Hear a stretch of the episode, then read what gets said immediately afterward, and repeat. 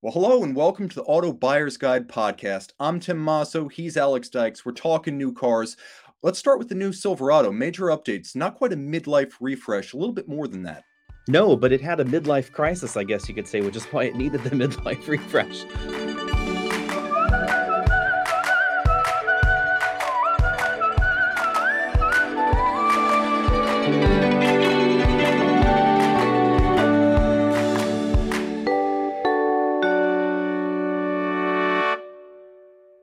Mean, let's be honest. The Silverado had the most dreadful interior in this last redesign. Completely redesigned pickup truck, completely redesigned interior, yet somehow it looked exactly the same as the outgoing model. Um, it really blew people's minds, and they saw it in the sales. I mean, Silverado sales uh, just did not take off the way they wanted them to. And even more embarrassing, Ram actually passed Chevy in the pickup truck race, and it was neck and neck for a while. Then, month after month after month, they kept gaining ground and gaining ground and gaining ground. And last year, they sold like 60,000 more Ram pickup trucks than Chevy did. So, this was a long time coming, and I think it was worth the wait. Although, I do have to say, I kind of wish they'd done this a year earlier. It could have helped stem the bleeding.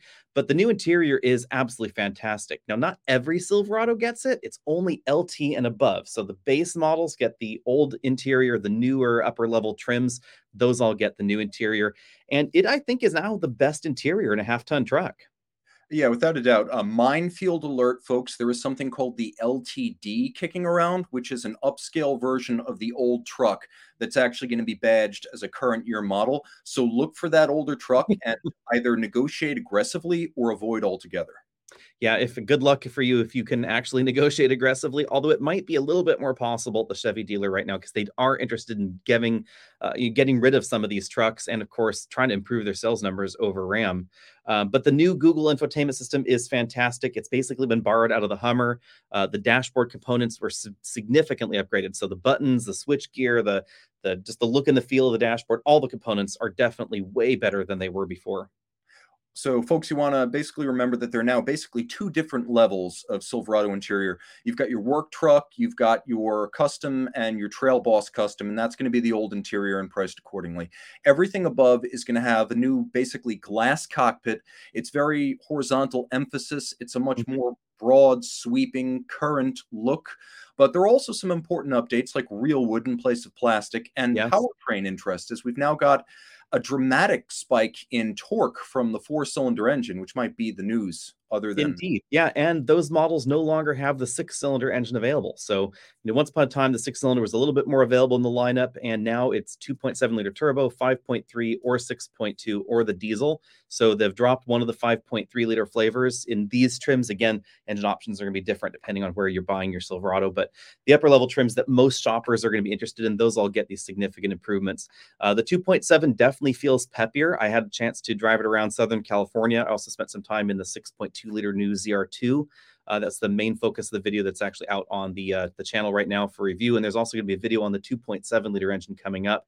Um, but I'm really impressed with their engine lineup. I have to say, the 2.7 liter is interestingly the only base engine in this segment that was actually designed for a pickup truck from the ground up. Now, I mean, Cadillac got it in the end, which was a little bit weird. That's a pickup truck engine in a Cadillac. But aside from that, the 2.7 was definitely designed for truck duty. Uh, when you take a look at this, the the general architecture of the engine, the fact that it has cylinder deactivation in a four cylinder engine, the uh, very low end torque figures from it, etc. It's a great turbo, and it's logically going to be a little bit less expensive long term to maintain than the twin turbo 2.7 liter V6 that we find in the Ford.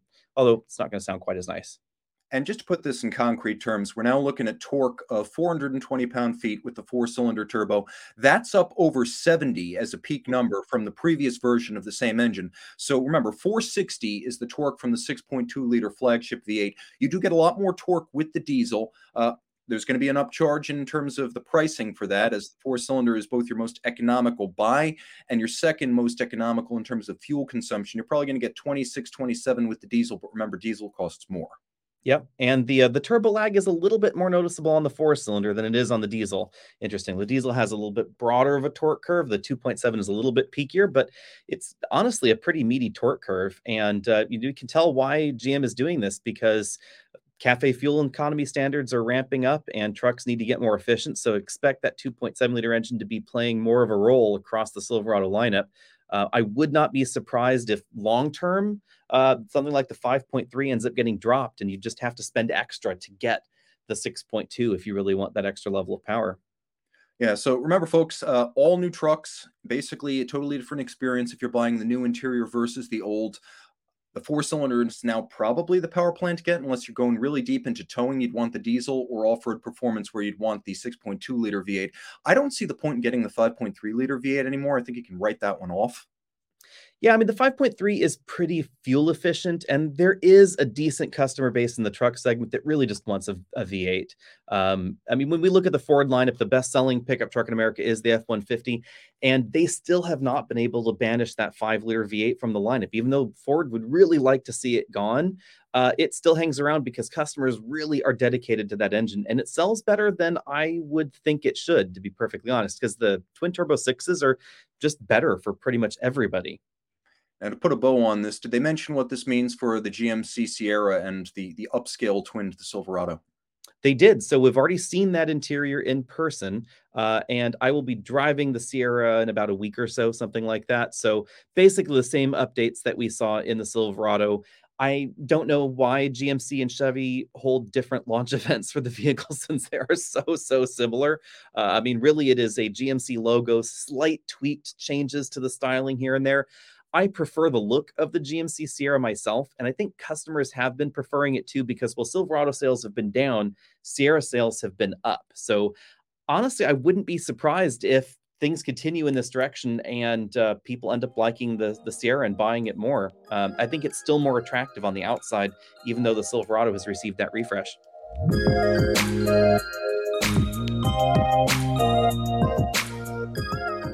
from pickups to SUVs, you've got news on the EV front, and it's the new Grand Cherokee. Tell me about the 4xE. Yeah. So, uh, you know, if, if you're in California, apparently we're calling this a ZEV. So it's like I uh, recently was talking to someone that was concerned about ZEV mandates in California. And my gosh, how are we going to, you know, accomplish this goal of 30 some odd percent of ZEVs in California by 2025.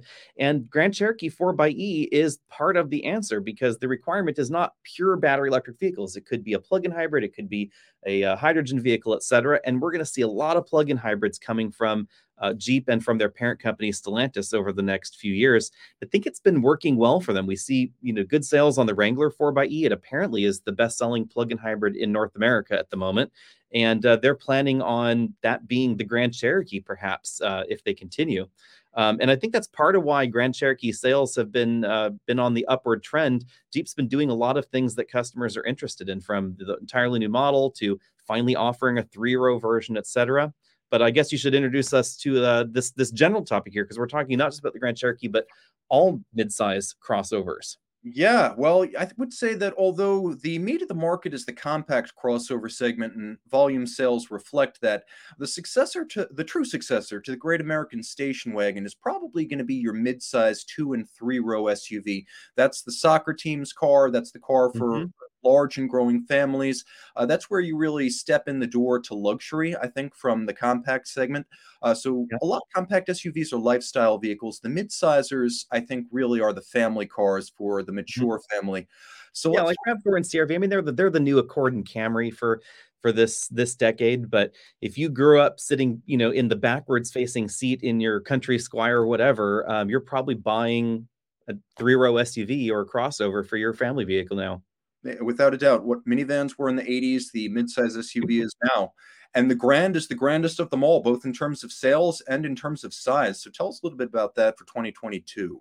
Yeah, I'm surprised uh, that it took Jeep so long to make a three-row Grand Cherokee. They they really went kicking and screaming into this. To be perfectly honest, the only reason the Durango exists, according to the folklore inside of what was then Fiat Chrysler, uh, or even earlier that actually I should say the the Daimler Benz era, uh, the the supposed rationale for the Durango was we cannot make a three row Grand Cherokee. It's not off roady enough. It it goes against the brand, uh, etc. And now that we have an absolutely enormous Jeep Grand Wagoneer L, the biggest of them all.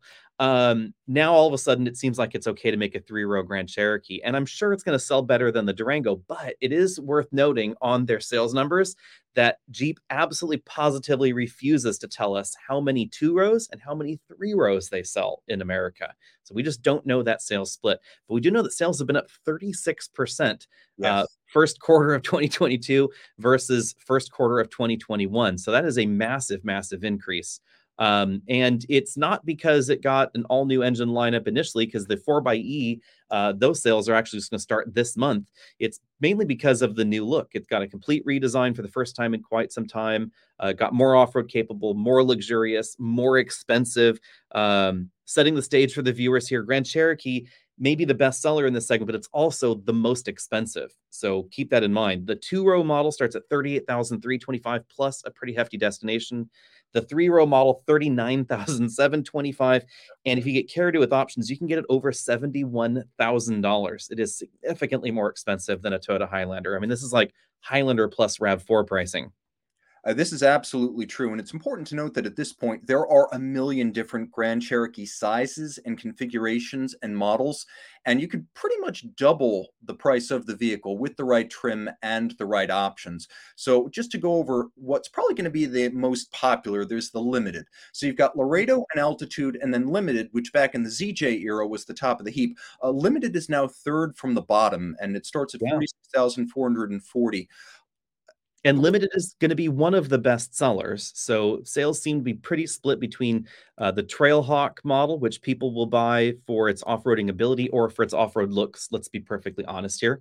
I can't imagine too many people are really taking their Grand Cherokee rock crawling, but it can do it if you want it to. So that's always been the hallmark of the Grand Cherokee is that if you want a true locking differential, if you want, you know, a rugged rear-wheel drive platform with, uh, you know, locking center diff or locking center coupling, I should say, um, the Grand Cherokee will do that. You know, what rated water fording ability, approach, departure, breakover angles that are designed for off-roading, and you want it dripping with luxury, then that's the Grand Cherokee. It's the American Range Rover. It always has been it really is. And I don't know what got into the water at Stellantis, but back in the 2000s, they were the dollar store brand for interior quality. Now, with the Ram, with the Grand Cherokee, with the Wagoneer, it, it's almost like a Maybach exploded inside these things. And, and it mm-hmm. shows that's where they spent the money. The drivetrain has not yeah. changed generation over generation, but mm-hmm. the interior is unbelievable.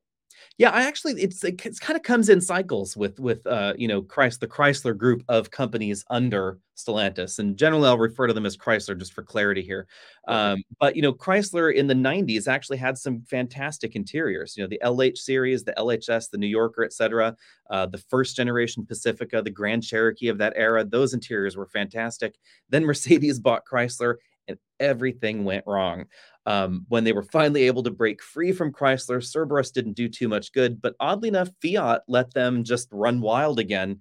And when Chrysler was able to do Chrysler, the interiors just got better practically overnight. Um, and that's that's what we see is this progression of of premium interiors, thanks to I have to credit actually Fiat a lot for this. Um, one of the interesting things talking with some of the interior designers at at Chrysler, uh, and again I'm saying Chrysler here for clarity, but um, when when Fiat came on the scene and they were redesigning the the Viper. This is an interesting segue into Grand Cherokee land. But when they're redesigning the Viper, um, they had the ability to go and talk to other engineering and design segments within FCA, which is something they were never allowed to do with Mercedes. So the Chrysler engineers weren't allowed to go and just phone up a Mercedes engineer and go, "How do you do this? And what's your supplier connection for that?" They did. It was very, very separate, and it was very top down at the Fiat uh, arrangement, um, people were just able to call the luxury Italian brands inside the Fiat portfolio and say, so who do you use for your injection molded supercar dashboards? And the answer back from Italy was, well, why would you do that? Just have somebody hand stitched leather on that thing. It looks better and it's cheaper. And then a light bulb went off and they said, oh my God, where has this answer been our entire lives? So the interior and the Viper got significantly nicer in that generation and significantly less expensive. And then they realized this hand stitched leather dash thing is really nice feeling. Let's stick it in the Grand Cherokee. Let's put it in the Chrysler 300. Let's put it in anything that we can put a hand stitched dash on except the Dodge Journey. And it worked. I mean, you got took the Chrysler 300 from ugly to, you know, hero it with just some leather on the dashboard Um, and everything everything practically has received this touch since then. Um, the uh, the drivetrain, actually, I think it's still still pretty solid in the Grand Cherokee. The V6 uh, is pretty typical power output. The 5.7 liter V8 is probably not long for this world. Um, We're going to be seeing the new inline six engines from Wagoneer and Grand Wagoneer over time, and then we have the new 4xE which is based off of their new uh, two liter four cylinder engine. There's some relationship to the Alfa Romeo engine lineup uh, in terms of theory of design, but it's actually uh, a specific manufactured component for these vehicles in the United States there. Uh, and then we have the, the plug in hybrid uh, component to that too, which is um, surprisingly almost the same as the plug in hybrid system in the X5 and uh, Jaguar Land Rover products. And how many miles of real world all electric range can we expect in the Grand Cherokee? Yeah, not a lot. Um, about 25 is what you'll get. It's a reasonably sized battery, but we're talking about the inefficiencies of having a fairly heavy vehicle for the off-roading ability, you know, four-wheel drive, etc. The locking diffs, all of that is still there in the 4xE version, but then you get the battery pack. So, um, you know, if you're worried about fuel economy and you cannot plug it in, don't get the 4xE. The V6 will probably be more fuel efficient, um, but if you have the ability to plug it in, you can definitely save some money. Now, I want to talk about some of the strengths here. So, if you're buying the Grand Cherokee, uh, it's the ideal car for anyone who wants off road capability. Any standard four wheel drive Grand Cherokee is going to kick the tar out of a Timberline Explorer or a Trail mm-hmm. Sport Honda Pilot. Uh, it's the choice if you want to, if you're the Sybarite, if you want the ultimate in luxury, it is easily the most opulent in this class right now. And then finally, if you want a tow, it's the natural choice, rivaled really only by the Explorer in today's virtual test. Yeah, and the Explorer is a reasonable amount less capable when it comes to towing than the Grand Cherokee, which surprised me to be perfectly honest. Um, if you want to tow 7,000 pounds in your midsize SUV uh, or crossover, whatever you particularly want to call these vehicles, um, honestly, it's a marketing term, so you you do you kind of a thing um, you have one option, and that is Grand Cherokee, or you can spend a lot more for a real luxury, you know, vehicle and get a BMW or a Land Rover that might tow more. Or oddly enough, you have e oldie Grand Cherokee platform in the Dodge Durango, and they'll do yeah. 700 pounds. Uh, I happen to own one of those for that specific reason. Um, but outside that, yeah, that's that's pretty much it. And um, you know, the Explorer tows nicely. It definitely tows better. If you're towing 5,000 pounds regularly and uh, and you're interested in something that's going to be a little bit more durable long term, I'd buy the Explorer over the Highlander. But if you're really doing those heavier weights, you're going to need the Grand Cherokee for them. Yeah, and definitely consider because they're no longer on the same platform. There's the Durango. It's going to give you a three row. It's somewhere between the Grand Cherokee and the Grand Cherokee L in size, uh, very close to a Grand Cherokee in terms of starting price. And yes, it can tow uh, up to 8,700 pounds versus a max of about 7,200 for the Grand Cherokee as we have it now. Mm-hmm. Yep.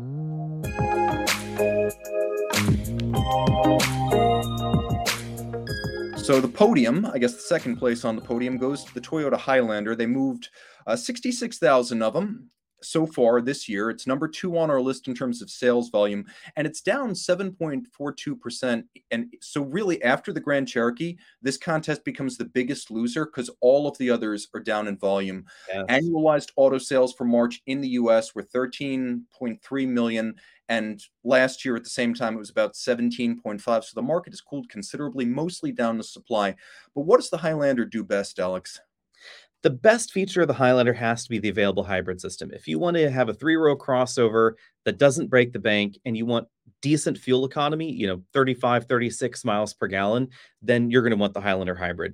Um, Highlander Hybrid also does pretty well when it comes to people moving because they've maintained a very square profile. It's very practical, it's reliable, it's that very rational, pragmatic choice in this segment. You can get eight seats in a decent number of Highlander versions. Whereas, interestingly enough, uh, a lot of the other options in the segment, like the Ford Explorer, unless you're talking about the base model, it actually ends up at six seats uh, for the most part, which is kind of funny. Um, and Toyota maintains that high seat count even in some of the mid level trims, which is definitely handy. It's also going to be a much easier car to maneuver. It's got a 112 inch wheelbase, which makes for a more wieldy vehicle. Remember, the Grand is now either 116.7 or 121.7, so it's a much bigger vehicle. And the long wheelbase Grand Cherokee now is comparable to something like a Tahoe in terms of distance between the axles. So the Highlander is going to be a much more maneuverable vehicle. If you're not out in the broad boulevards of the suburbs of the country and you got to get through towns and cities, definitely consider the Highlander on that basis too. Yeah, the Grand Cherokee does turn tightly, which is nice. So that was definitely like a, a key design consideration. It needs to turn tight, but yeah, length it's not going to fit in a compact parking spot. No, without a um doubt. The fuel economy concretely is just incredible with the Highlander hybrid. Now, it's no longer V6 based, it's now a four cylinder base. So it's not a performance hybrid by any means, but it is going to give you a 35 miles per gallon combined. And I think it's like 35, 35, 35 with all wheel drive, which is yeah, bonkers. When very, very good. The the only thing to keep in mind with the Highlander hybrid is if you are are living in an area where you're concerned about winter traction and winter weather, you might want to skip the Highlander hybrid and opt for another hybrid in this segment or adjacent with a mechanical all-wheel drive system because they are going to perform a lot better on those surfaces. Uh, yeah, without a doubt, that's an important consideration. But since so much of the market for these vehicles is down in the Southwest, especially in Southern California, um, you know, obviously individual discretion, but that's probably where the two-wheel drive SUV market is. And we should mention that a lot of these vehicles that we're talking about do have all-wheel drive and two-wheel drive options. So, mm-hmm. um, package to suit, but you will have the option if you just want to maximize your fuel economy either way. Yep. And this kind of leads me, and now I should ask this question here since this seems to be such a hot button topic. So, yep. uh, just random question here, Tim. So, is the Grand Cherokee a crossover or is it an SUV? Well, I would define a crossover as something with independent suspension, a unibody construction, and uh, there are non I, I, believe there are non-locking all-wheel drive options on that vehicle so i would say it's a crossover at this point. If you go back to the 90s when the zj had two live axles uh, if you take a look at something like a 4Runner which is technically in the same size class by interior volume or a bronco or a wrangler um, unlimited with four doors. I think all those vehicles are clearly SUVs, or maybe the, the vintage term would be four by four. We could talk about the Bronco and the 4Runner because they are in the yeah. interior volume and sales volume class to be part of this comparison. But in my opinion, everything we're talking about today is a crossover. Yes which is true and people get offended by that it's it is it is an interesting construct like i would argue that the grand cherokee and range rover line are some of the original crossovers to be perfectly honest because if crossover is supposed to be a blend of SUV, truck like, and car like characteristics, then honestly, the Grand Cherokee and the Explorer are the only ones on this list that are crossovers, and everything else is just a minivan with a bigger box and all wheel drive. Yeah, I would agree with that too. I, especially when you look at the sales volume and you look at the the product class and you see the Subaru Outback thrown in amongst a bunch of you know body on frame trucks mm-hmm. like the Wrangler, and you're like, okay, these things are not all like the other. As far as the right. DOT is concerned, they're all the same. But mm-hmm. I think the buyer buys them for very different reasons, and no one would ever cross shop like a Wrangler Rubicon and an Outback, even a Wilderness. That's not going to happen. Probably not. Although it is I do find it interesting that that Subaru fans are very ardent in their love of the brand, and uh, and I will occasionally run across one that will will vehemently claim that their Outback can go anywhere a Wrangler can go, and it it just cannot. Yeah, I, am going to call the Subaru Outback and everything along those lines, even the Wilderness, like this is the heir apparent to the AMC Eagle, not it the is force the fantastic. Yeah, that was fantastic. Way ahead of its time. Nobody wanted it then, but now that's all they seem to want. Yeah, bring a trailer, rocking it on with the Eagle. All right. Brings us along to Ford Explorer. Yeah. Now, if you buy the Grand for luxury and towing and off roading, and you buy the Highlander for the fuel economy, well, the Explorer is probably the driver's car in this group because you can spec it first as a rear wheel drive, two wheel drive vehicle that's got that rear biased handling quality. You can also go full blown ST and have yourself a hot rod. Mm-hmm. So I definitely see this being the driver's car and the second best for towing in our virtual comparison. I would agree that I, I, like the way the Explorer drives, and the base engine is fantastic. I think it has the best base engine in this segment. It's essentially the same drivetrain, just lifted right out of the Ford Ranger, 2.3 liter turbo, 10 speed automatic transmission, great transmission, great engine. Um, the ST has always always made me scratch my head a tiny bit because in I, I want it to be Durango SRT, and it's not. Um, and that makes me sad a bit. Um, it doesn't handle like the Durango SRT. It doesn't accelerate like the Durango SRT, and I think there was a little bit of lost opportunity there. They do crank the dial up, but they don't crank it up to ten. They crank it up to like you know eight and a half. and uh, it's priced accordingly. So I can't blame them. It's it's priced midway between you know a 5.7 liter V8 Grand Cherokee and the 6.4 liter Durango. It's just not that next level of crazy where I really wanted it to be. Yeah, it's almost like they scaled up the previous generation Ford Taurus SV or, uh, or um eh, where where's my super high output SHO and they turned that into a truck. It, it's very much like they made it bigger, they gave it a hatch mm-hmm. and it became the Explorer ST. And you know, the last SHO people said, "Well, it's a little big, it's a little heavy, it's a little bit ponderous." And why did they turn a mid-size Taurus into a full size for this generation? Well, now we've got the successor to that, and you can get six or seven seats. You get 400 horsepower and 415 mm-hmm. pound feet. And again, just to put everything in perspective here, we're talking zero to 60 about 5.1, 5.2 seconds. So not head snapping quick, but it's a very quick driver oriented vehicle for this class. Right. And it is within reaching distance price wise of the top end trims of most of the competition. So there's there's a, a, reasonable number of options here that will get up into the 50s. And the ST is more expensive than that, but it's not that next level of expense where you find you know the very top end Grand Cherokee, uh, for instance. So if you're cross shopping, you know Summit Reserve Grand Cherokee L, then uh, Explorer ST is right there in that same price category. Actually, a little bit less expensive, to be honest. So I'm going to recommend with the Explorer, whether we get the Lincoln Aviator hybrid power plant here or not. I'm going to say with the Explorer, skip anything with the word hybrid in it. It's just not worth your while. Get an ST for fun, for driving fun. Get Timberline if you want to do soft roading.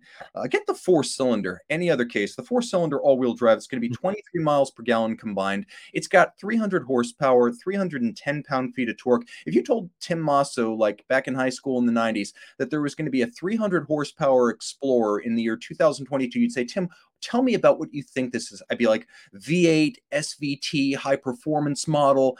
I would not have said base four cylinder, but that's what yep. it is. It's great. Yep. Base four cylinder, exactly. And yeah, the hybrid is the hybrid is tricky. It had so much promise. In the real world, it doesn't deliver the fuel economy that they hoped it to have. Last one we tested was supposedly rated for 28. We got about 26 miles per gallon in it. Honestly, if you treat the 2.3 liter engine nicely, you'll be getting in the low to mid 20s. Even on my daily commute, where I drive up and over a 2,200 foot mountain pass and then spend some time in traffic, uh, I'm getting 23 miles per gallon in a Ford Explorer with a 2.3 liter engine this week right now.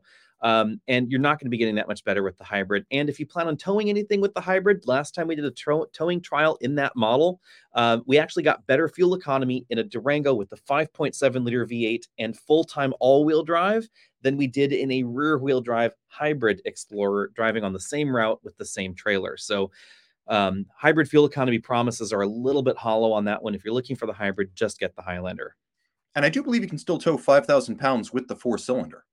You can, yeah. Actually, the tow- towing ability of the hybrid and the four cylinder are basically the same, and it's only the uh, the the upper end, you know, three liter twin turbo V6 that gets 55, 5600 pounds, something like that. It's just under 6,000 pounds uh, in the Explorer. So, you know, there's really not a huge difference in towing capacity. Yeah. So you're going to want to keep in mind here, it's a large vehicle for the class. It has over 150 cubic i think it's 152 cubic feet of interior space. Anything over 150 is large for the class but you are going to be stalled at uh, i think you can be stalled at six or seven seats here. You can't get an eight seat capacity even though interior wise it's a big vehicle. Yeah there's no eight seat version and the vast majority of explorers only have six seats. So uh, it's really basically just the base trim that has seven. Everything else is going to have six for 2022 which does strike me odd um, because eight seats seems to be a, a, common ask. A lot of people I know want that eighth seat, and that's why they end up in Highlander and Pilot. Um, because even though they're smaller and they're more cramped for that eighth person, they they want the idea of eight people in their car. I would also say that realistically, this vehicle, um, it's got a lot of space if you need to carry stuff. It's got 18 cubic feet if you have all the seats up. It's got 48 with one seat down. And if you just lay down all the seats, you get a pretty reasonable 87.8. So if you want to carry stuff inside mm-hmm. the vehicle, this has a very orthodox SUV shape. It's flat on top, it's squared off at the back. It doesn't look like an SV, you know, an SUV coupe. Uh, it really is a good big box for carrying things when you yeah. don't want to tow and you don't want to throw it on a roof rack. My only main complaint with the Explorer is the infotainment system, which is really feeling old now. Um, it has the the portrait style orientation screen, which was very in vogue when this came out. Volvo was doing it for a while. Now the Mach E has it as well. Um, but unlike the Mach E, the screen is quite small and and very tall. So the result is that if you like CarPlay or Android Auto, you're stuck with this absolutely minuscule CarPlay interface, which I think has to be the smallest CarPlay interface I have ever experienced. Um, maybe I have seen something smaller that has been banished from my mind, but it is very tiny and it makes it awkward to actually interact with. Even stranger, the bottom part of the screen, unlike the Mach E, when CarPlay is up, the bottom part of the screen does nothing else. It only has track forward, backward, and then the display of whatever it is that's playing from CarPlay, which is rather redundant since CarPlay is on top of it, and no support for Apple CarPlay in portrait orientation. Um, but next year, it looks like Explorer is going to get a pretty significant refresh if the rumors out of China are accurate. In China, at least, we know it's going to get a ginormous screen across the dashboard, uh, practically stretching from the driver's side air vent halfway into the passenger seat, it appears. Yeah, in terms of designs and redesigns, uh, this will become more relevant when we get to the Honda Pilot. But the Grand Cherokee is new for this year. The Highlander was new for 2020. The Ford Explorer was new for 2020. So some of these vehicles are approaching their midlife redesign. If you can stretch your buying period another year, that might be worth waiting for, especially in the case of the Explorer. Um, since we haven't really broached this too much, uh, let's rewind a bit. Is there anything you can say since all these cars in theory have Android Auto, Apple CarPlay, and a Wi-Fi hotspot of some kind? Uh, between the Grand, the Highlander, and the Explorer, can you break down what works and doesn't work with their infotainment systems? Oh, okay. So let's see here. Uh, Explorer has the oldest feeling of them all, I would say um, because the software itself is fairly old. It's one of their previous generation sync products. Um, Android Auto, Apple CarPlay, that that kind of usual stuff, but no, nothing over the top. There is an LCD instrument cluster in the Explorer. It doesn't do a lot. Um, Ford's LCD instrument clusters outside of some of their performance vehicles, they don't really change in theme a great deal. They're not user adjustable. Um, the Highlander, no full LCD cluster at all. Toyota doesn't seem to be in on that just yet. It does receive their previous generation of their infotainment software, so expect in a year or two for that to be updated with their new internet connected version.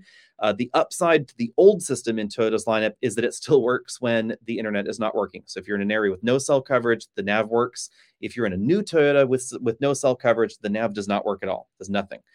Um, in the Grand Cherokee, it gets the latest version of Stellantis's new Uconnect 5 system, which I think is the best in this segment at the moment. Um, it's certainly the snazziest. The LCD instrument cluster is fully configurable, heads-up display available. Things like night vision are available in the, the Jeep lineup as well. Uh, there's also a passenger side LCD screen because, hey, why not? So they just coated the interior with LCDs. You can get you know, Amazon Fire rear seat entertainment systems. Um, if you the ultimate LCDs, then there's a Grand Wagoneer which has got like 75 inches of screen real estate. It's a little bit more demure in Grand Cherokee, but there's still a lot of display going on. And as of this year, the three row Grand Cherokee now gets the passenger display as well. So, uh, three row Grand Cherokee was the first new vehicle to launch on this platform. Passenger display wasn't ready yet. So, the passenger display launched in the two row model. Now it's going to be available in the three row model as well. Um, so if you want to, you know, feel a little baller like you're rolling around in a Mercedes or a, Porsche with a screen for your passenger, you can do that. Um, the passenger side screen does have a, a, few functional reasons. Mainly, it's there for show. Let's be honest. Um, you can mirror one of the rear screens, so you can eh, watch TV with your kids in the back. Um, you can plug in an HDMI input and do whatever it is you would do via HDMI on that passenger screen. And then you can cast that to the rear seats as well. So if you want to stream off of your iPad or your smartphone via the HDMI port and then have the kids watch it in the back, you can do that as well. And it is sheltered from the driver's view. So the driver cannot actually see it. There's a, a prism in there so that way that it's not visible. Um, aside from that, there are a few additional functions. There's some navigation functions, etc. But you still can't CarPlay on it. You can't Android Auto on it. Um, you can't media browse on it. So functionality is a little limited. Uh, but surprisingly, it is becoming a relatively inexpensive option because it's actually going to be standard on some trims now. So you know, as we mentioned earlier, if you want outright opulence, the Grand Cherokee, especially for hospitality regarding your passenger in the front and the back, it's going to be the natural choice. But remember, you do pay for the privilege. There's a built in amount of headroom in Grand Cherokee pricing that doesn't exist with the others that top out in the mid to high 50s. Mm-hmm. Yep. Pilot, though, it speaking of pricing, Pi- Pilot is shockingly expensive. To, if I'm perfectly honest here, starting price thirty-seven thousand five eighty. Uh, its starting price rivals Grand Cherokee's starting price. It's only about a thousand dollars less expensive. It's significantly more expensive than Telluride or Palisade or Explorer, etc. And um, to be honest, you're getting one of the older options in the segment that really feels like it needs a redesign. Yeah, I think we should probably just do an end run around the Chevy Traverse. We'll get to it last. Um, number four on our list, we were talking a bit about um, the pilot being old. And yes, it is redesigned last for 2016. It's the old timer in the segment. It's mm-hmm. also smallest in almost every measurable way. And that starts with the size of it. So I tried to figure out who would buy this vehicle, like who's the ideal buyer compared to the others, which all have some sort of expertise yeah. or high high point. Size, size and maneuverability, and that's it. Parking it. I can't think of anything else other than expected reliability. Third row is very roomy in Pilot for its size, I would say. So if you want something, you know, smaller and you still want a good size third row, then Pilot is a good option. But yeah, aside from that, there's not a lot of reason to buy the Pilot. It does handle well. It has a torque vectoring rear axle. You know, basically has Acura super handling all-wheel drive systems. Everything is is very acceptable with Pilot, but nothing shines. Nothing comes out as class leading in any real respect. The Infotainment system is old. Um, the dashboard feels very last generation, and it does not appear to be getting a refresh anytime soon. I mean, they just gave us a refreshed, uh, actually, the, the passport's relatively new, same design. They gave us a refreshed one of those now. Uh, we also got a refreshed uh, Ridgeline, same interior there as well. So, all indications point to this interior hanging out for probably a little longer than it really should. Um, Second row seats are relatively reasonable. Again, nothing stupendous here. Um, people have been very offended by the nine speed automatic transmission, though. So, it is something that people should keep in mind if they're really looking at that reliability quotient here. You are I would bet against the the pilot to be perfectly honest. I would bet long-term reliability on Highlander, Telluride and Palisade before I put any money betting on pilot reliability. And that's a good point because you only have one powertrain option. You can choose all wheel drive or two wheel drive, but with the Honda Pilot, unlike the Jeep, for example, or the Ford Explorer, which gives you an array, uh, you're getting it one way. You're getting it with a six cylinder. It has about 280 horsepower, 260 pound feet of mm-hmm. torque. It's attached to a problematic nine speed that uh, both hunts a lot and tends to shift hard um, and can be yeah. slowly kicked down, which is really annoying. Um, the equivalent, I mean, they do sort of have something mirroring the super handling all wheel drive from Acura, but it's lost with a bulky transmission and an engine that's merely adequate. And that kind of mutes the driving enthusiasm. Yeah, I find myself very torn on the nine speed auto. It's, um, it is not it is not smooth all the time and that is just the way that it is but it is a marvel of engineering in its own right so for viewers that don't know the nine speed automatic in the Honda is made by ZF of Germany, the famed transmission company that makes fantastic eight speed rear wheel drive transmissions for BMW, Audi, Rolls Royce, Bentley. I mean, everything in that segment uses a ZF transmission aside from Mercedes. And to be honest, Mercedes should use a ZF transmission. And so everybody had these huge expectations for their front wheel drive transmission. And uh, the nine speed has been kind of a, an odd duck. Um, by its very design, the entire mission for the nine speed was to have a super duper aggressive first gear for good launches, good launch performance. And Pilot does that well. It has a really good zero to 60 time. It's like six and a half seconds. It's one of the fastest in the segment. And it has decent highway fuel economy because ninth gear is super, super high. So out on the open highway, you know, 80 miles an hour, where you can legally drive in Texas at 80 miles an hour, fuel economy and those higher speeds, it's going to be excellent on that transmission since it was designed for the Autobahn. The problem is everything in between because they wanted to package it in a really compact case, because they wanted it to be uh, lightweight, etc. All those realities in the transmission design meant that it had to use an unconventional clutch setup and that unconventional clutch setup just will never feel or shift like a traditional auto. So I think true reliability numbers have actually been improving on the pilot because dealers initially uh, the customer would complain, the dealer would drive the car, and they'd go, "Ooh, that does not feel like a Honda. We should replace the transmissions." There were all these all these early transmission repairs that were going on, and Honda had to spend a lot of time and money educating Acura dealers and Honda dealers that this is how this transmission behaves. This is how it shifts and it's it's fine. There's nothing wrong with it. So i think after that that initial spate uh, of of of reaction i think the numbers are actually looking more appropriate now and they're looking okay but know that it's just not going to feel like the highlander or anything else. And here's the problem. There are a lot of compromises in this powertrain but they don't yield although again, there's the high speed cruising, but if you are not in top gear, cruising mm-hmm. along in the fuel economy gear, you get 22, 19, 26. So 22 is your combined, 19 is your city, which this transmission hates. And then 26 is the best case scenario, though you can beat that. Uh, you're going to beat it under very defined circumstances. It should be noted that this is the exact same rating you're going to get with a six cylinder standard wheelbase Grand Cherokee, which has mm-hmm. so much more to offer. It's a newer design, it's more luxurious, it will tow a hell of a lot more. Although, in theory, you can tow with all wheel drive 5000 using the Honda. Uh, standard all wheel uh, drive, I mean, gives you 5,000 pounds, and two wheel drive gives you 3,500. Um, so you really do have to opt for all wheel drive to get an acceptable tow rating. And then you have to deal with a 111 inch wheelbase. So you don't really want to be towing this thing anywhere near its capacity. There is no benefit to this powertrain's compromises, not towing, not fuel economy, not drivability. Yeah. I mean, it's, it's, the advantages are essentially limited to quick 0 to 60 runs. So 0 to 30 feels very peppy because that that the first gear effective ratio in pilot's like 21 to 1 it's it's a super duper low first gear.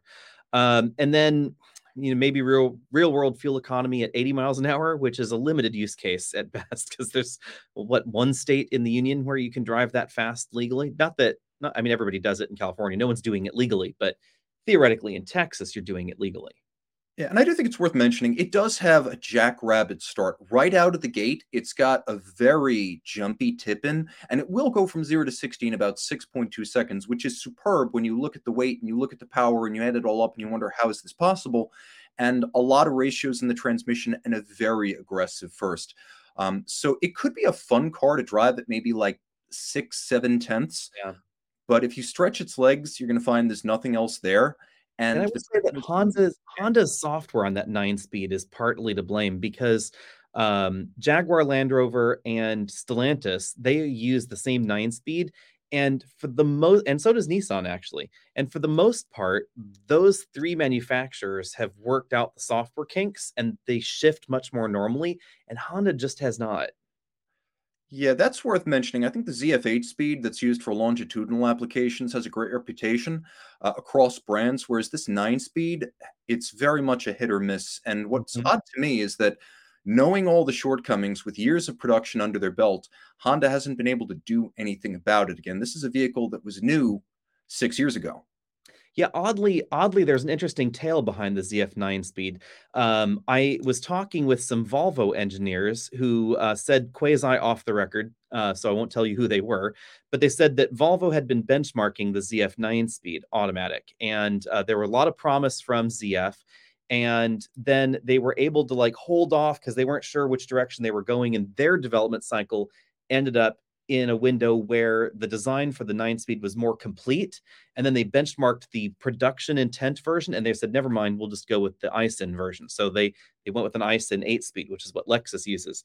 And uh, Vol- Honda apparently had basically put all their eggs in one basket and liked the early prototype units, which did not use the dog clutches, but the final production unit, in order to meet the production requirements of space and weight and constraints, etc., ended up having those clutches, and then Honda was left holding the bag.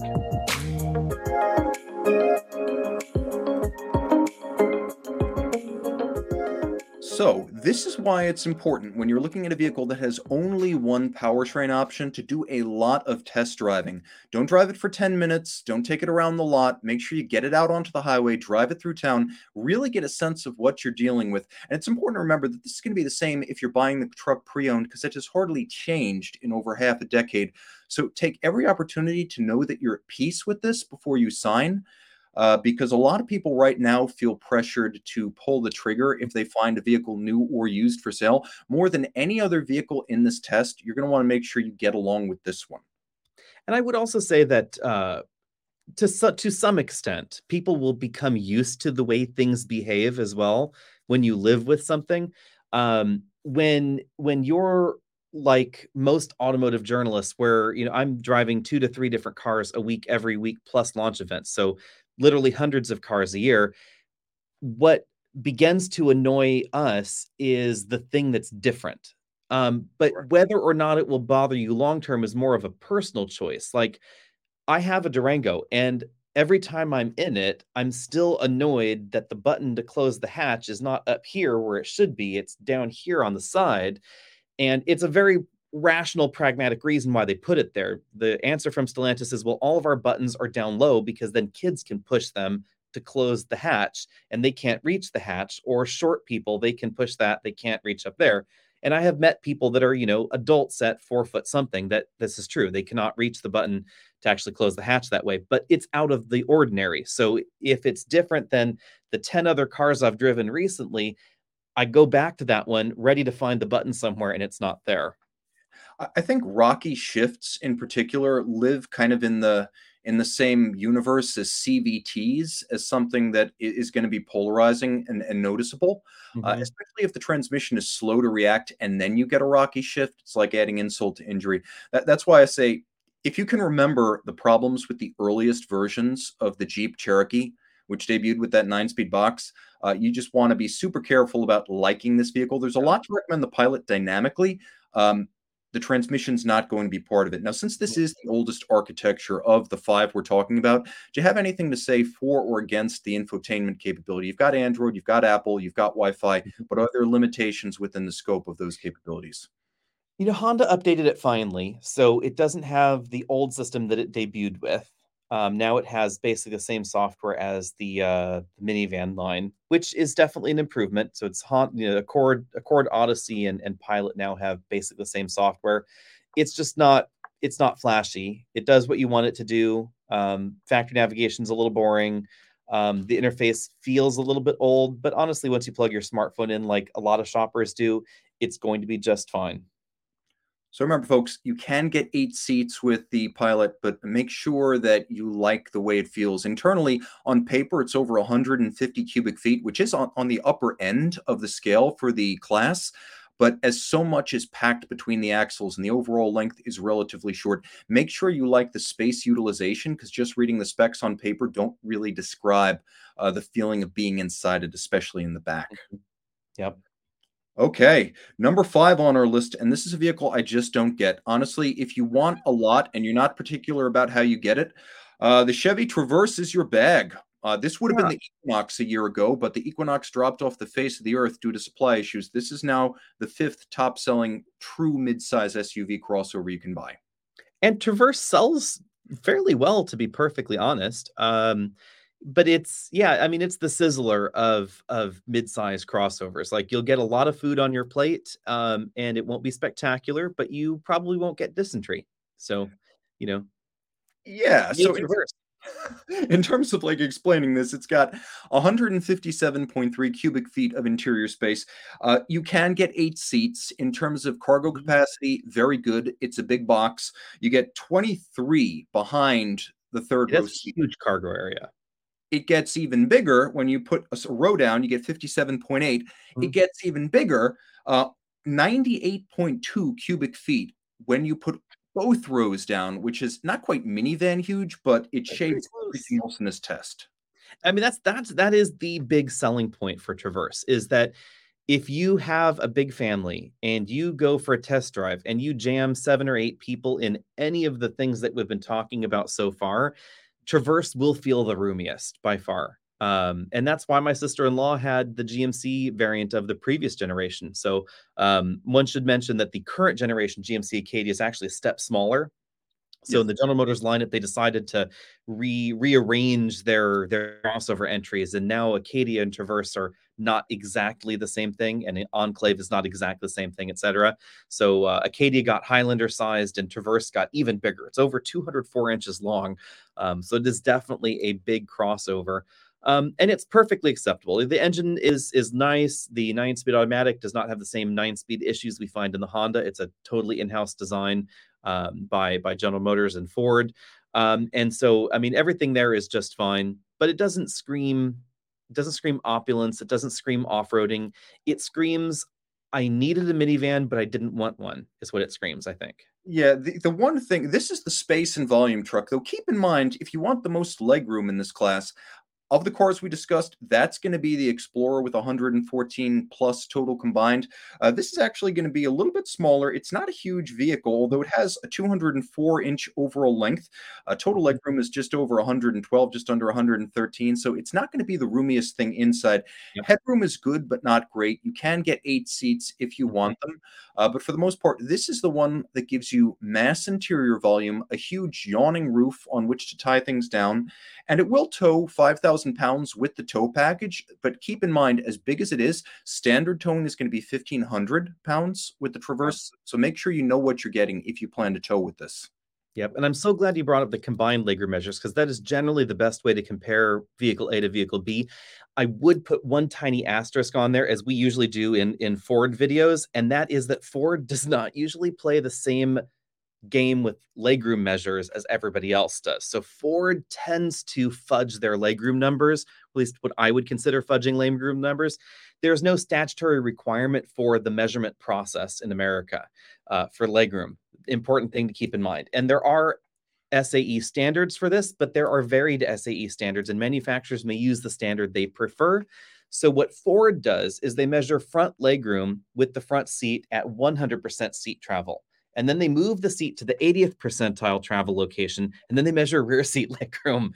So, it's a little difficult to tell exactly how Ford numbers stack up to the competition because they're not using the same measurement standard as everybody else. But generally speaking, you can look at a Ford legroom number and look at it and go, it's probably smaller than that. We're in the neighborhood, but it's probably not actually that. And I think I'll throw this out just because we lavished so much praise on the Grand Cherokee. But I had to retest this the other day at the New York Auto Show just to make sure I wasn't crazy. But I got the feeling, being just over six feet tall and you're a similar height, that it didn't have that much headroom for something so big. Like I felt the roof the roof felt a little bit yeah. low. Yeah, the roof line is definitely low, um, and the reason for that is because the body is so high. So, um, you know, aerodynamics they need to meet modern fuel economy standards, et cetera. So, and they wanted that sleeker look. So the roof line has dropped a little bit, I think, versus the previous generation, and it's still very high off the ground. So the re- the result is this sort of almost station wagony, I guess, uh, body on the inside, especially of the Grand Cherokee L. Um, and of course, Jeep's desire for off-road angles means that that the cargo load in height of the Grand Cherokee is also going to be significantly higher. So if you're a short person, especially, Grand Cherokee can be tricky to live with. Um, you know, my mom's five two, and she loves her Grand Cherokee, and my dad has to carry a stool around with them so that way she can get up into her own car. to drive it. So, you know, she has to hike herself up at almost 80 years old. This is not a pretty picture. Um, so definitely keep that in mind. It would be a lot easier for her to get in and out of any of these other options. But the moment you have, you know, true true transfer cases, true locking differentials, approach breakover departure angles, you know, 27 inches of water fording ability, all of that just adds massive height to uh, an SUV. And Grand Cherokee is definitely in that category. And you will notice that if you park a Grand Cherokee and I don't know, say like a, a Kia, a Hyundai Santa Fe next to it, that the cargo height uh, floor is maybe about 10 inches higher in Grand Cherokee. Um, it also has not quite a full size spare tire, but the temporary spare tire in the Grand Cherokee is bigger than most of the standard size tires you'll find on a midsize sedan. Uh, last one we were in had a 235 width spare tire, um, so it's got takes up a lot of room to have things like that that that give you that extra layer of security and capability off road, um, but have compromises on road. So now, before we talk about alternatives, and we should talk about alternatives because just being the top five selling doesn't make you the best by any means. Of the vehicles we've discussed, which one and in which trim or which powertrain would you pick for your needs? And I'll pick mine too. Oh, that is a tricky one.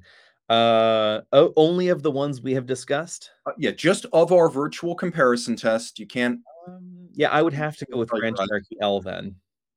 Okay, Grand Cherokee L. I think I'm going with an Explorer four cylinder, all wheel drive. I'm going to take that balance of decent power and performance, interior volume, and a reasonable towing. And that's going to be a great all around live with it lifestyle vehicle. And I'd be pretty comfortable. I would love to see what we get with the infotainment refresh, but I think as is, as as we've discussed them in current spec, that's the one I would take. Hmm. Yeah, my my uh my main reason for the Grand Cherokee L would be the towing ability. If I if I was a person outside of my situation that did not need to tow, I probably would choose Highlander Hybrid to be honest. I mean, the fuel economy, especially in today's world of high fuel prices, the fuel economy is just too hard to ignore. Yeah, I mean, price wise, though, the disparity between something like a base Ford Explorer or fairly base Ford Explorer mm-hmm. and the hybrid, I mean, is the payback period short enough that this would make sense?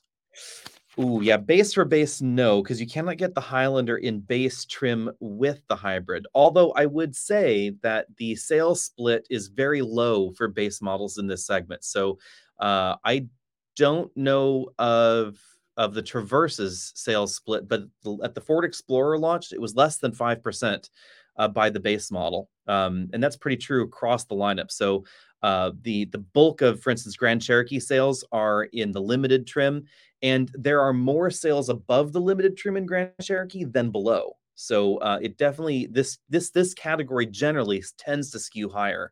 Um, same with with Highlander, which is why they have the more expensive versions. Uh, limited trim uh, in in the uh, the Highlander is generally the uh, the better seller as well. Um, so by the time you're talking about the average shopper in this segment, then the cost differential for the Highlander hybrid is very minor.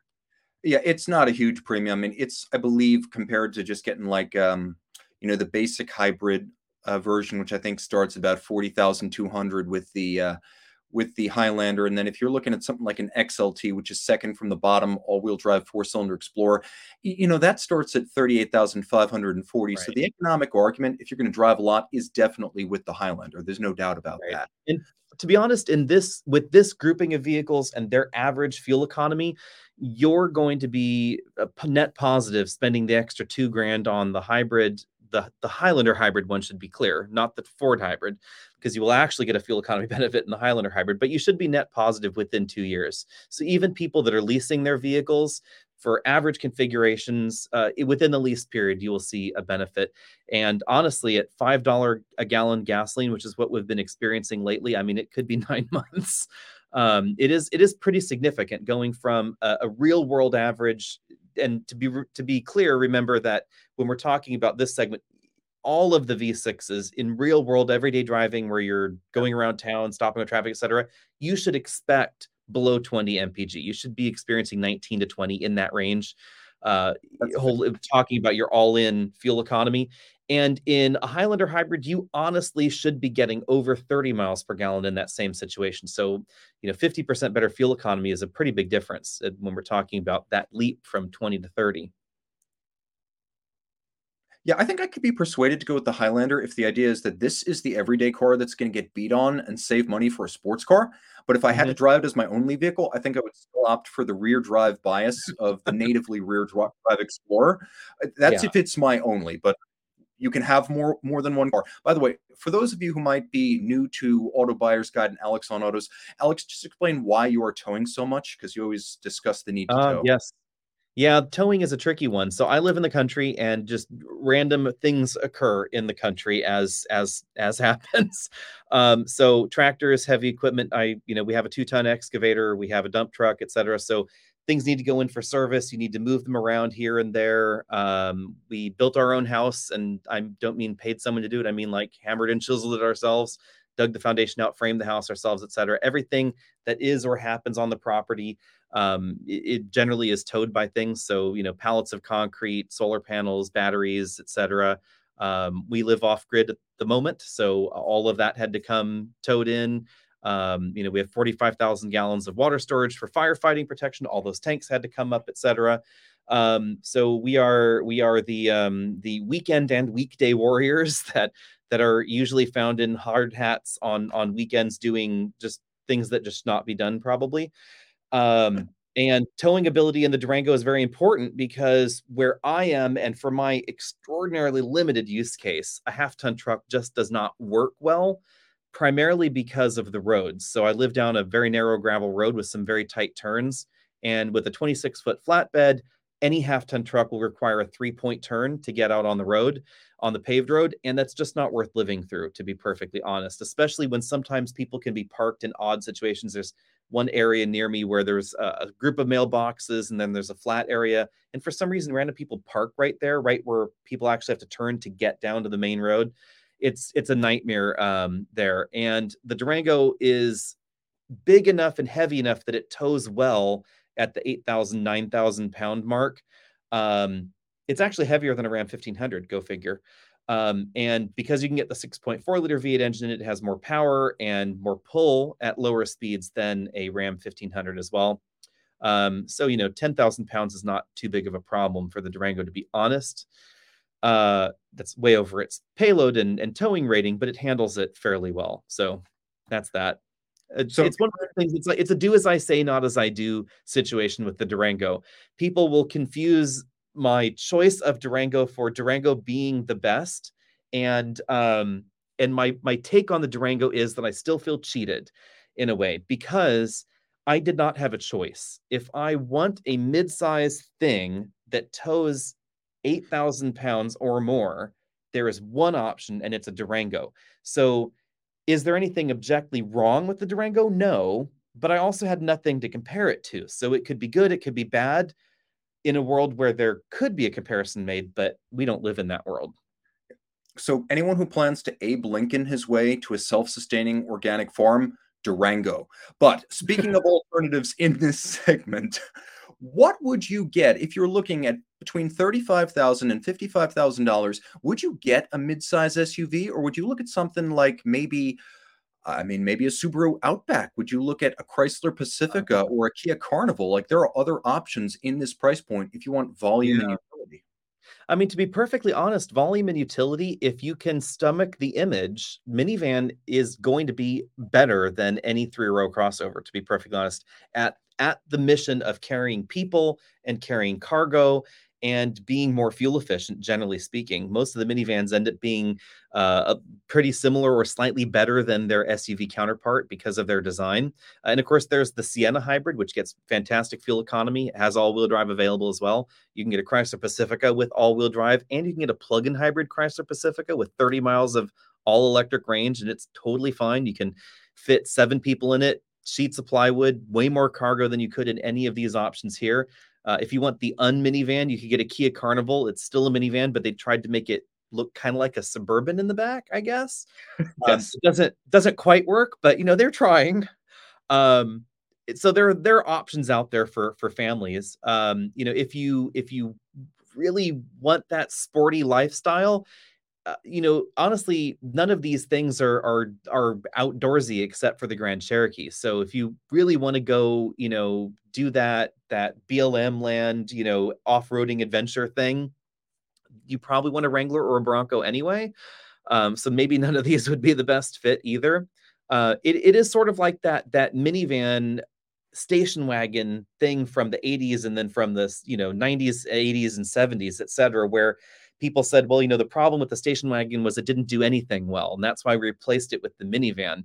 Um, but to be perfectly honest, you know, eh, going backwards, there are things that those others do better than what we have now. You know, the sport utility vehicle doesn't handle as well as a station wagon. It's not as cargo practical as the minivan, but it does give you that that sense of like uh, I don't know, uh, difference. You know, I'm, I'm not my mom because I don't have the minivan. Yeah, I mean, I'll be honest. If I want to have fun in, in the price point we were discussing, I'm probably going to go back to my list of best selling midsize SUVs. The Wrangler was on there. We excluded it for mm-hmm. truck reasons, but I would probably go with a Wrangler for fun. Take down the roof, take off the doors, go off road, go anywhere. That's a hell of a lot of fun. If I want utility, well, I'm driving my Chevrolet Volt around the Philly metropolitan area. And, you know, my Chevy Volt was made in 2015. My Volt has 35 miles, maybe 37 miles of rated electric range, and I never turn on the gas engine. So, just from a utilitarian standpoint, I'm going with the Chrysler Pacifica plug-in. If I'm spending this kind of money, I mm-hmm. need big interior volume. Uh, I'm definitely going with the Pacifica plug-in. I'm taking my $7,500 from the federal government, any state incentives I can get, and I don't care how dorky it is because I can put all the bikes I want inside. And if I need to pick up clients for my watch business at the airport, I can grab them all in one fell swoop Or to be perfectly honest, you could buy a you know a luxury uh, plug-in. You could buy something like a Volvo XC60 for you know not too far off this price point either with the plug-in hybrid system and uh, you know, if you're worried about that lack of the third row, ask yourself: Do you really use the third row? And why are you using the third row? Is it because your grandparents might visit on some odd occasion? Go rent a minivan for that occasion. Is it because you know someone wants you to do the scar- the crowd, you know, the the community carpool to school? Well, maybe you should say no and have the two row vehicle so that way you don't get stuck driving. Yeah, definitely. I think we should mention the 600 pound gorilla in the room because we haven't talked about the Kia Telluride or the Hyundai Palisade. Mm-hmm. Neither one of us mentioned either one as the vehicle we choose, and both of them are so sickeningly in demand that you just can't ignore. Yeah. They are. I I have to say though they are excellent, and if you put the two together, they outsell the Traverse by a long way. Yes. Um, the two together is about almost almost 200,000 units. They're both absolutely excellent options. Um, and I would buy them over uh, a Highlander V6 or a Pilot or a Traverse or I would probably buy the Telluride over the Explorer for its utility and practicality inside.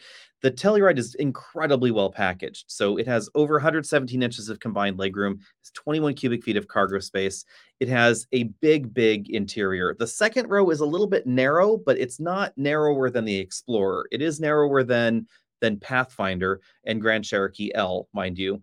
Um, but other than that particular complaint, I think that the Telluride actually does a really good job of of uh, being a, a, very strong competitor, which is why it came out of nowhere and it really ate into everybody else's sales. And honestly, Kia just can't build them fast enough. Yeah, and I double checked the Palisade the other day at the New York Auto Show. I went in on press days.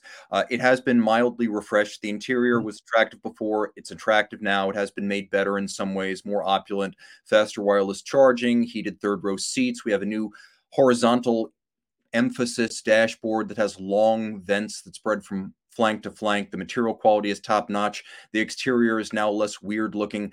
And I have to say that based on the quality of what you find inside, I, I would put it very close to some of the upper trim Grand Cherokees.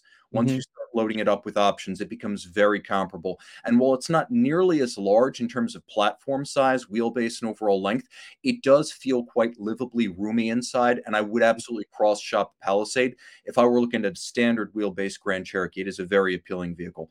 Powertrain's not interesting, but it's great in packaging. Yeah. Here's an interesting question though. Is it aspirational? And I think maybe that's part of why it didn't come up. So, I mean, if I'm thinking of aspirational vehicle that I would want to buy, um, Grand Cherokee is the only one on the list that I yeah. think is in that aspirational category.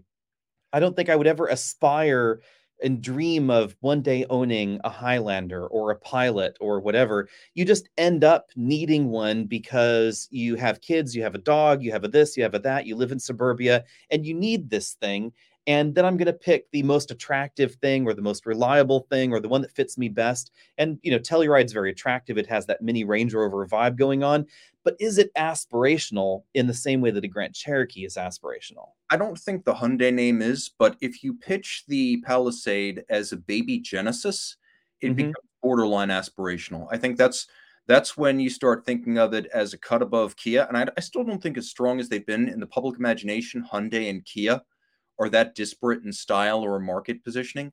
But I do think that if you pitch the Palisade as kind of like a pocket Genesis, you start to look at it as borderline aspirational. And certainly the materials quality you find in the upper trim levels feels that way. Yeah, I think it's that it's that vehicle that's you know, for me would not be aspirational, but would be the if I need the three row thing, then I will pick the best of the three row things around, and those names do come up. Uh, really more than than Pilot or or Explorer or et cetera, et cetera. Um, Palisade and Telluride definitely come up frequently in that, and you can tell that. I mean, Kia's knocking it out of the park. They have the highest percentage over MSRP transaction value in the United States right now. Um, it is insane what people are willing to pay for a Telluride uh, or the EV6, et cetera. So I think it goes to show that it's a very attractive design. And for those of you out in TV land, that may be yet another reason you want to consider a minivan. I'm not saying there are deals to be had, but there's at least inventory out there. Um, yep. you know, it is a feast or famine market right now. And if you're interested in a minivan, there are probably some dealers that are interested in talking to you, especially if you're buying an older model. Um, so, yeah, keep your mind open. Uh, check out what your budget is and then find any vehicle, not necessarily midsize SUV, that fits your needs. And I think that's kind of the lesson here. Uh, don't chase what's popular if you can find something that works just as well. Alex, do you have any closing thoughts? Nope, I think that's about it. If you're looking for a deal, though, the only brand practically that was selling below MSRP was Alfa Romeo. So, uh, you know, check out that Stelvio and the Giulia because they are fun to drive. That's a fact. Well, that is a tale for another day. This is Time Out, Tim out, Alex out, and thanks for logging on. And don't forget to hit that subscribe button if you haven't already done so, and uh, all those other things that you're supposed to be clicking on and uh, doing socially.